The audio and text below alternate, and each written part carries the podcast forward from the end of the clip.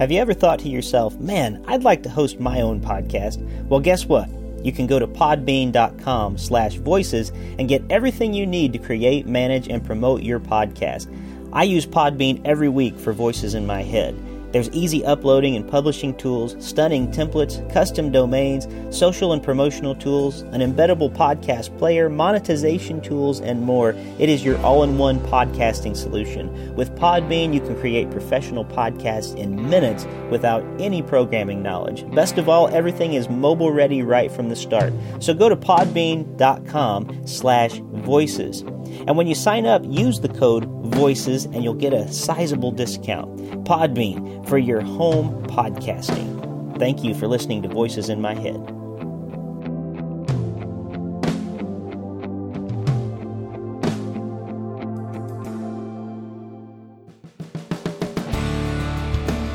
Welcome to Voices in My Head, the official podcast of me, Rick Lee James.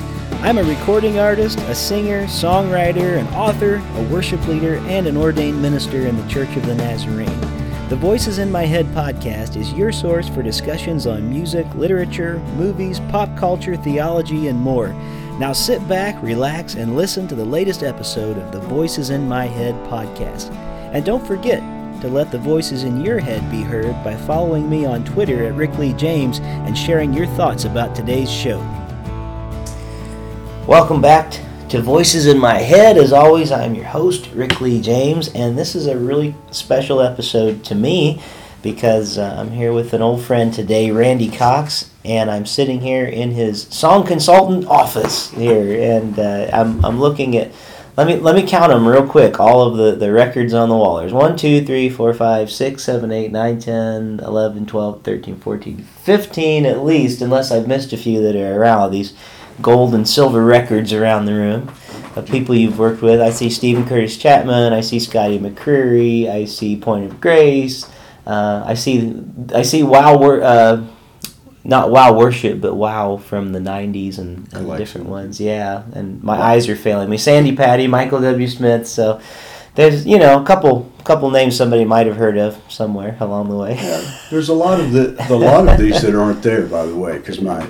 A friend of mine who was my bu- who was my business partner in the past, he and I split the records. Mm. So he's got the other half of these. Oh, okay. Plus the um, the ones that I, I never got. You know, yeah, there's a lot of times towards the two thousand period where you were lucky if you got a, a gold or platinum record. Yeah. And the Amy records that I've got up here are pretty much, you know, double, triple, quadruple platinum. So wow. I've been on o- over eighty million records. Which just doesn't happen anymore, does it? No, it, it doesn't. It'll never happen again. Yeah, it's it's just, just that period. Yeah, amazing. I, I was trying to think the other day, because she started so young. I want to say, like, by the time she was, what, nineteen? Didn't she already have, like, three albums out or something? It was, like, she had I, I might be misremembering. Two. At least two. Yeah.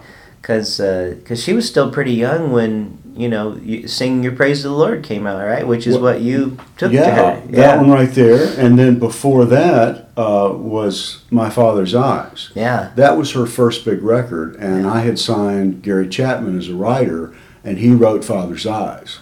So mm-hmm. her first big song on her first big record when she was still in college wow. was Father's Eyes. Yeah. That's a, that's amazing. She's she's had quite a career. Well, you know what? We should stop before we talk too much about other people. People who have listened to the podcast for a while, I'm sure, know who you are. Matter of fact, about a year ago, we had a podcast because uh, you had released a book with Andrew Greer, and uh, it's it's actually behind me on the shelf. I saw over there, Winds, right. of, Winds of Heaven, Stuff of Earth, and it was on the anniversary of uh, the passing of Rich Mullins, twenty, twenty years that the book was released, and so we were in Parnassus Bookstore, just not too far from here, sure. and uh, for for whatever reason, there was an accident with paint outside that they were cleaning up outside the store, and every time the door opened up, listeners will remember this kind of noise in the background. That's true, yeah. But we had a really good conversation. And uh, and I and since that time has gone by, we had, you know we talked a lot about Rich Mullins that day. But since that time had gone by, I have recorded um, one of Rich's unpublished songs that you brought to me um, called Thunder, Thunder. And we're getting ready to release the album ho- hopefully before, uh, maybe towards the end of summer. It's being mixed right now, and, and so we'll hopefully have a, a good mix to hear pretty soon. Well, congratulations. Album. I'm anxious to hear the record. Well, thank you. I'm anxious to hear it, too. Yeah. I guess I'll have to buy one. To, you know, well, you know. I, I know somebody that can get you one. So. Do you really? Uh, oh, yeah. God. What a connection. That's right. Um, so anyway, we, we did a lot of, of Rich Mullins-centric stuff because listeners might remember that you were Rich's first publisher, and you uh, were a lot of the reason. And, and Rich Mullins actually um, said in a room full of business executives that Randy Cox taught me how to write songs. And uh, so I'm... Uh, I'm I'm privileged to uh, get to sit here once again with you, Randy, and I want to talk to you mostly today about this really cool new song consultant uh, service that you are offering, and, and we can take the conversation anywhere we want to go today, but I think it's a really neat thing um, for any writer. I was going to say a young writer, but I think any writer can benefit uh, because all of us at some point or another um, can benefit from the help Uh, of another person who can kind of mentor us along through the process. So uh, tell us a little bit. I mean, and we're sitting here in the song consultant office right now, and it's a really cool setup. It's... Tell us a little bit about how this came about and just, uh, you know, the, the, the beginnings of it. And you, you can tell as little or as much as you want as it brought you here because you've got so many great stories, but you're doing some really cool things with artists right now, including retreats, and I, I just love it. So t- tell us what you want us to know about it. Well, um, my song consulting business side of me um, is an extension of my publishing side of me. Um, I'm still publishing, I'm still signing writers, I'm still getting songs out to the church and uh, and all, but, but I realize that for the most part people don't have anyone in the business, especially these days in the business, mm-hmm. to be able to bounce their songs off of them and tell them whether it's a good song, whether it's a not so good song, whether it needs rewriting, um, or it needs to be put in the drawer for future reference. Right. And so I, I, I took the premise that I that I've used um, for the last forty years, and that's um, working with songwriters on a one-on-one basis. Um, helping them understand, first of all, what are the weak the weak elements in the song and what are the strengths of the song. Yeah. And then working on the weak elements to uh, in the rewriting process to make them, uh, I get to the point where I call them finished. That's finished. Or, yes, that's right. Yeah. Um, and so uh, over the last, uh, especially the last year, uh, but probably goes back two years, I've been working with individuals. I've also consulted. Um, I was a consultant for LifeWay's Music Publishing for five years. Uh, I was a consultant for Gateway last year. Uh, but in addition to that, I have about seven individual clients that I work with, and they hire me on a monthly basis, and they send me their songs. They send a demo, work t- just a, a work tape, simple demo, and a lyric, and I go through that, though that song, those songs, and basically work with them as I would if I were a publisher, mm-hmm. and tell them in no uncertain terms, we've got to work on this element. This is not right. Let's rewrite it, and I'll help you understand where you need to go in the rewriting process. Sure. And I think that's the most important element. Mm-hmm. It's one thing to tell somebody, uh, your song is not quite finished. Mm-hmm. As another thing to tell them why it's not finished. And then thirdly, and most importantly, is the fact that you want to tell them where they should go with the rewriting process. Mm-hmm. And those are elements that I bring to the song consulting side of me. Yeah.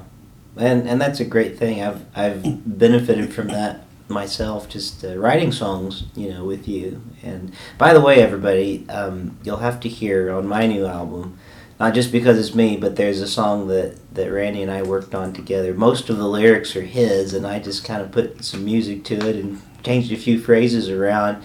Um, but it's called "Be My All," and uh, it's one of my it's one of my favorite Randy Cox songs. You know, it's so but, funny. Uh, it, it's funny because it, it because for me, I don't write a lot of songs. Mm-hmm. Uh, most everything that I write is either a lyric or the music for a choral piece. Yeah, that's that's been my focus all my whole life. But I only started writing about ten years ago, mm. and of course that came. That came as a result of my experience at the Abbey of Gethsemane, sure. and has affected my entire life. But it also gave me a voice to to be able to to speak some things into uh, to church yeah. that other people aren't saying, and I found a little niche for me. Yeah. You know? Well, I tell you what I love about not only you but your song consultant service, um, and when you talk about something that can serve the church. I feel like in the church we're best when we do things together, you know, and so often um, if we're not careful, um, people like me who are artists, we can slip into a, I'm going to do this whole thing by myself, and then I'll reveal it to the world, and then they're just going to love it. When in actuality, I think the way we benefit is actually when we can, um, when we can write together, and we can share together, and we can... Um, even wrestle over it a little bit together, and just you know be, because there's some there's some good things that happen in that struggle, mm-hmm. in that time together, and um, and one of the most beneficial things for me over the years has been um, what I would almost call spiritual direction in songwriting, right. from people like you, from people like Paul Baloche, from people that have been very kind to me over the years to kind of say, this is what I think this needs, or this isn't ready yet, mm-hmm. or and things that you were talking about that you do with that. And the reason I call it like spiritual direction is because I feel like that's what the Holy Spirit is doing constantly in our lives, coming to us and saying, it's not done yet, and there's these places that need to to be worked on and polished. And that's why we need the church and the Holy Spirit working through the church, because together we're we're on this journey of, as Paul says, working out our salvation, you know, together. It's so true. And I feel like the song is a good metaphor for that whole journey, you know, that we take together and struggle through. Um, so, so you've got a way now for people to actually like get in touch with you. I tell people about you a lot, and even last night I'm at the National Worship Leader Conference this week, and I'm. Um, And once again, I run across somebody that's just a huge fan of Rich Mullins, you know. Sure, and I say, yeah. I Common say, well, you, you've got to, you've got to talk to Randy sometime, you know, because he's he's knew Rich and and uh, did a lot with him. And um, anyway, what I just think what you're offering is a good service, not just for the individual writer, but hopefully we're doing something for the kingdom of God too. It's the only purpose that really counts. Yeah, for sure. The rest is just. Is just uh, yeah. having some fun with, with songs, but right. but it has to have the depth that the Spirit speaks into it. Yeah. And I take that responsibility very seriously, mm-hmm. so that, you know, praying over songs and, and un- try to understand where the song should go, whether the concept is being fulfilled. Yeah. If someone starts off a, a A song. Um, I just wrote a lyric called "Those Who Know Your lo, Know Those That Love His Name," mm. and in doing that, I had to really believe that the Spirit would lead me in saying, "Those of us who love Your name mm. um, are these people," yeah. and speaking for the people of of Christ and people in the church. Um, it's, it's my ministry has always been for the church. Yeah. Uh, I've just been fortunate enough along the way to have songs on records, but those songs usually ended up being used in the church or in hymnals or, you know, choral arrangements or youth musicals or kids projects or sure. whatever else that, that might have happened. And mm-hmm. uh, but it was all based for the church. Yeah. Well, tell me a little bit about, and, and by the way, I'm going to have you think about something to answer later, okay? But I'll, I'll I just, just think about it while I'm asking you the next question, okay? Um, I want you to think of maybe one song that you feel like you've been blessed to work on that you feel like really did have a sweeping impact over the church over the years that God just used? And because I do feel like there's some songs that God just has his hand on. I'll give you an example that I always think of. A song like "And Can It Be." Mm-hmm. There's there are good songs, and then there are songs that for some reason it just seems like God's Spirit is just upon those songs, you know, and something has resonated throughout the whole church. True. You know, in True. That way. So I want you to just think about that for a minute when I when I ask you the next question. Um, but while we're talking about this collaborative effort of working for the church, I'm really intrigued about the writers' retreats that you've started mm. leading. And I know that the Abbey of Gethsemane, which if our listeners don't know, the Abbey of Gethsemane uh, was where Thomas Merton did um, did most of his um, time as, as a monk in Kentucky, you know, not not too far from here, just a couple hours, you know, mm-hmm. two or three hours. And I know you make regular trips there, and I know that's has to be a part of the motivation for getting songwriters into a retreat mode, right. you know, for doing that. So tell us a little bit about um, kind of where, what what that's been like, you know, starting these retreats and kind of just, I, I'd love to hear about them. Well, I have, I really felt in my spirit that I needed to go away with a small number of writers, mm-hmm. not a cast of thousands. Sure. Um, there are a lot of people that do retreats and they'll have, you know, thirty, forty, whatever. I don't know how many, but a good number. And and that's fine for them because obviously you can make more money and you can also talk to more people in those settings. Yeah. However, my concept was I'm going to take ten songwriters and we're going to go on a retreat and we're going to stay in this farmhouse that that's been converted into a uh, retreat center, mm-hmm. and it just happens that not really just happens, but it was down the road about a mile from the Abbey of Gethsemane. Sure. So um, in Kentucky, and what I really wanted to do was to get to know these ten songwriters who came from Arizona, Texas, Virginia, Ohio, Oklahoma, Nebraska, and Nashville, and excuse me, um, bless you, and um, bring them together. Some of whom I didn't know, but through some promotion that I had done, I narrowed it down to ten people that mm-hmm. I felt like these ten people are a, an eclectic group of writers. Mm-hmm. One was a church pastor, um, another was a hymn writer who is an amazing hymn hymn lyricist. Yeah.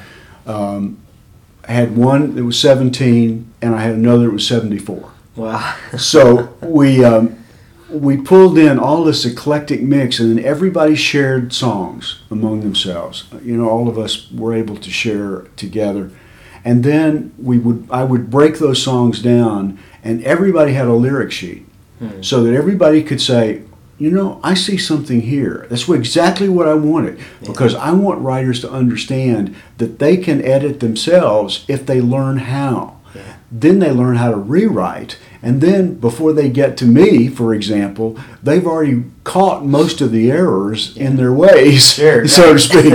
uh, so that's exactly what we did, and then I broke them up into uh, twos and threes, and we did uh, co-writing sessions. Mm. So we ended up with with two or three really good songs that came out of it. Wow. But since then, um, several of them have, have become my clients mm-hmm. because they wanted a continuation of what we experienced at the at the retreat. Yeah. And then I this last weekend, or I'm sorry, the weekend before last, I was in Columbus, Ohio. Just down the road from me. Down the I road. was on the other side of the state, so yeah. I didn't get to see you. And so I did a I did a, a, a songwriters retreat workshop um, at Covenant Presbyterian in Columbus, mm-hmm. and the pastor I cannot thank enough, mm-hmm. Pastor Tracy Keenan is one of the most wonderful people I've ever met. First of all. And secondly, she promoted it and got people engaged, and we had a wonderful time together over the weekend. And then, of course, I stayed over for Sunday and uh, got to experience their their their service, yeah. which was a lovely experience. That's great. And um, I had seven people show up And that's exactly the kind of numbers that I enjoy most. Yeah. I've spoken in front of four hundred songwriters, and so you get about ten people that you can actually listen to yeah. in a session. But in this case, we listened to everybody's songs, and then another thing was we, we did on the last afternoon, we did a co-write. We we split them up in, in three groups mm. and came up with literally probably the best co-writing things at a workshop that I've heard. Wow. They came together musically and lyrically and theologically and melodically and everything else with really good thought-through songs based on a, a psalm text that I gave them. Wow. Um, so that's what I'm I'm going to expand. Mm-hmm. My workshop my workshops are an extension of my song consulting. Uh, it's basically taking it out to various cities and other places, uh, whether it be colleges, universities, or, or, or uh, churches, and speak to the people who don't have access to a publisher or someone who can actually tell them what's right and what's not right with their songs. Yeah. So it's a it's a huge honor for me to be able to do that. Yeah. Well, that sounds so cool. And I was I was looking at a few of the pictures you were posting. You know, it looked like you had a really beautiful um, the church. I mean, just the sanctuary looked amazing to oh. be a part of. I love it when churches look like churches. You yeah, know? this is this was a real church when when they're built to be for worship. Yeah, you know? and and you just feel you feel the presence in yeah. in that room and. Um, yeah.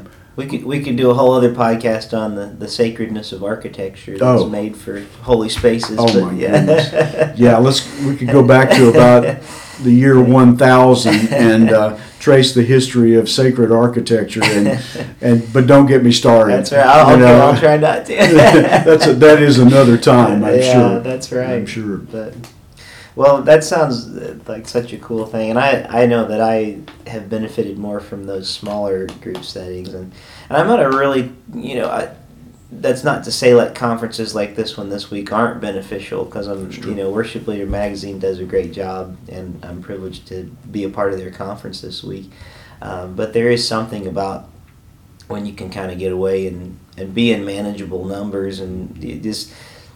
when there's too many, like you said, you just don't get to hear everybody, and not everybody gets to be heard, and no. and it makes it very difficult. So, it, um, it to me, it would if I were going to one.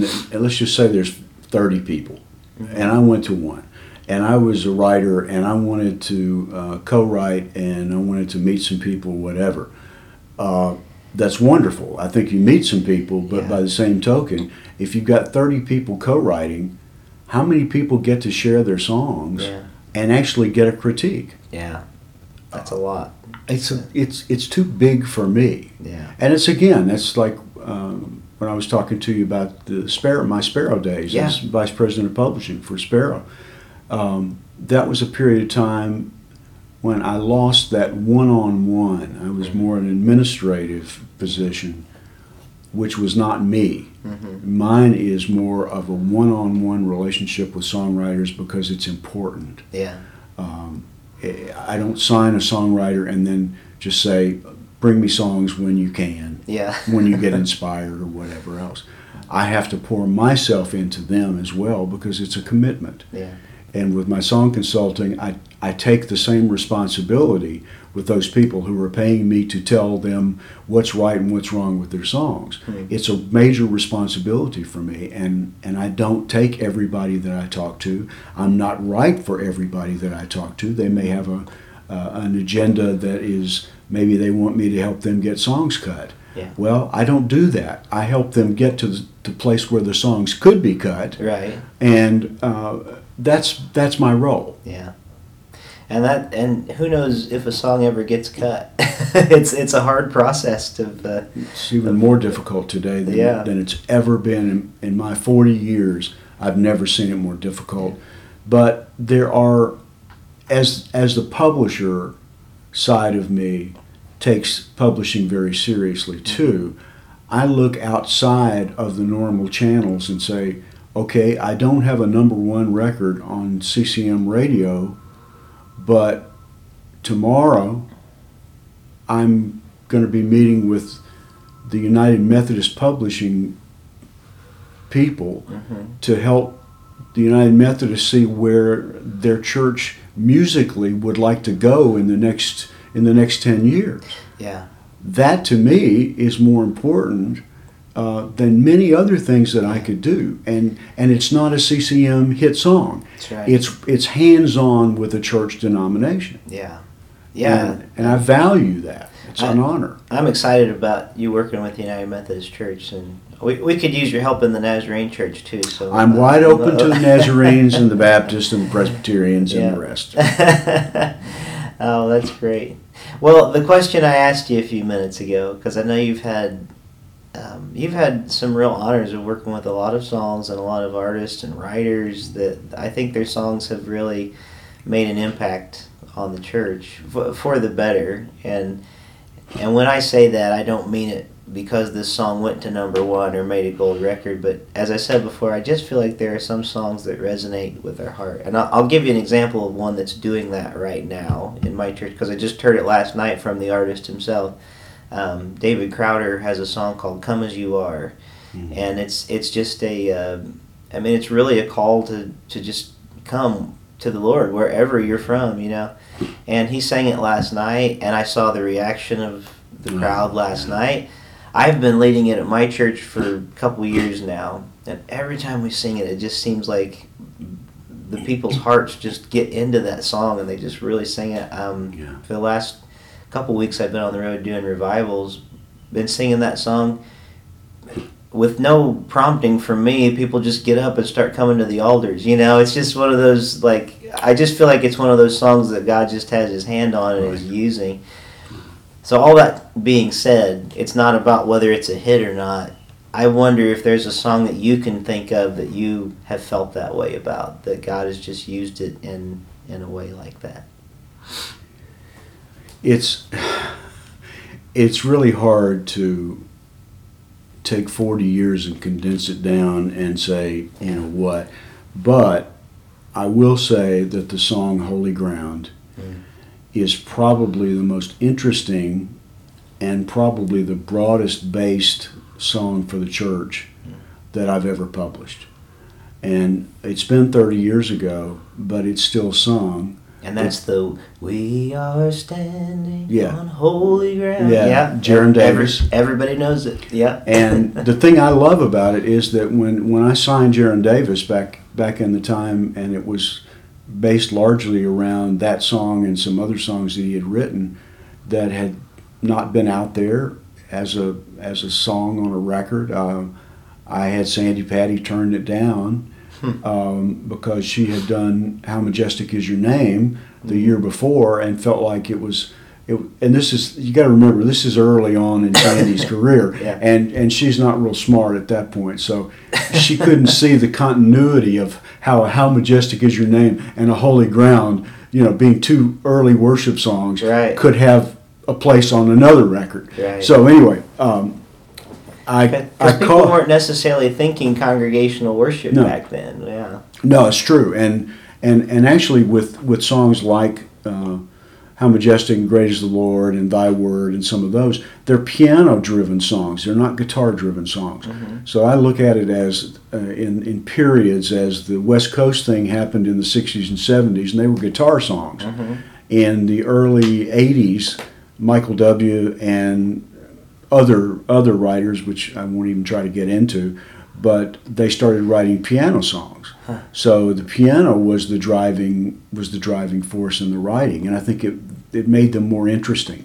Mm-hmm. But a song like Holy Ground was so simple and elegant, and it it reached the heart. It went yeah. straight to the heart. And it nobody would record it in the beginning, and so I called a friend of mine who has recently recently passed away, uh, Paul Farron, mm-hmm. and Paul at the at the time was one of the top arrangers in church music, and he was a my first mentor. Yeah. So I called Paul and I said, "Paul, I've got this song called Holy Ground. I need a choral arrangement of it because I, I can't get anybody to record it yet, but I feel like to get a choral arrangement of it, we'll take it into the church in all denominations." Mm-hmm. And that's exactly what happened. Wow. It started out as a choral piece, The denominations just all accepted it. Everybody loved it. It started going in hymnals. It started going around. Then people started recording it. Wow. And so it worked the opposite way that most songs got their exposure. Hmm. Isn't that interesting? It was fascinating. And then, of course, uh, Barbra Streisand did it on a record that sold six million records. Wow. So you have to say, so, that's a major song. Yeah. Well, that's interesting to me because was... Was it, that's, of all people, I wouldn't think Barbra Streisand would be one that would record Holy Ground. What was, because was she doing like a gospel album? She did an inspirational record. Huh. Uh, and I guess it's been, I don't know, maybe fifteen years now. Wow. But it's, when I, Jaron and I got together not, not too long ago, and he said, uh, it's, it's already sold six million records. Wow. And it's amazing. For her to, to find it in the first place. Yeah. Um, and, the, and I think that's what I mean when I when I say that it seems like there's some songs that God just has his hand on. You can't stop them. Yeah. If you tried to stop them, you would be, you know, yeah. you'd be messing with the Holy Spirit. Yeah. Because that song, in all its simplicity, you could sing it around a campfire. You can sing it as a big choral arrangement. You can sing it as an invitation moment. Yeah. You can just sing it during the offering and people give more. I mean, it, it just it just works in, in every context. Yeah. And it's just such a great announcement. And, you know, w- when we come together to worship, we do need to remind ourselves of what we're where we're at, where and we what are we're doing, and it just does it does that perfectly. Just reminds you, you know, and I.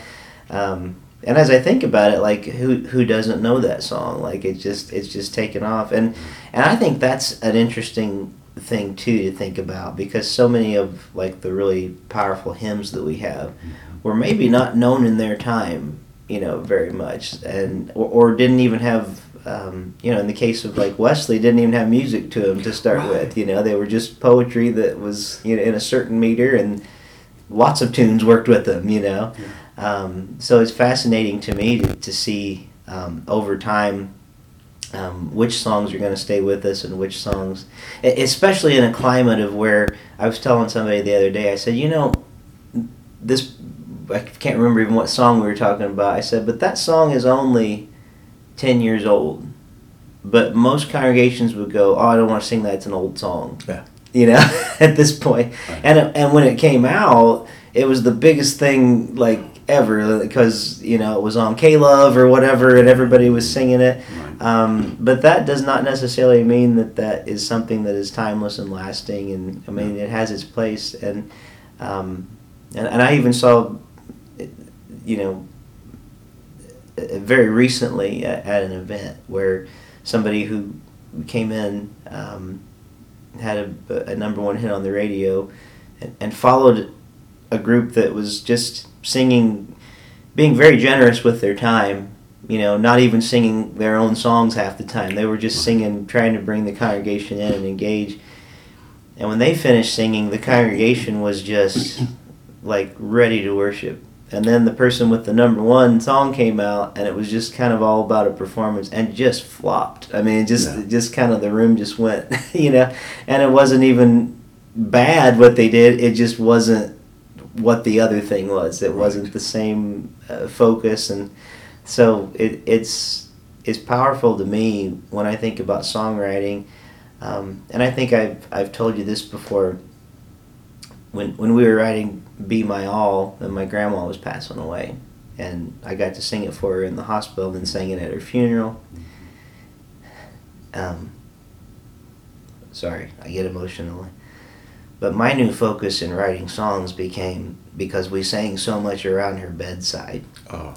And we sang so many hymns that she knew, you know. And, and we got Grandma back in, in her right mind for a few days in the hospital, you know. Yeah.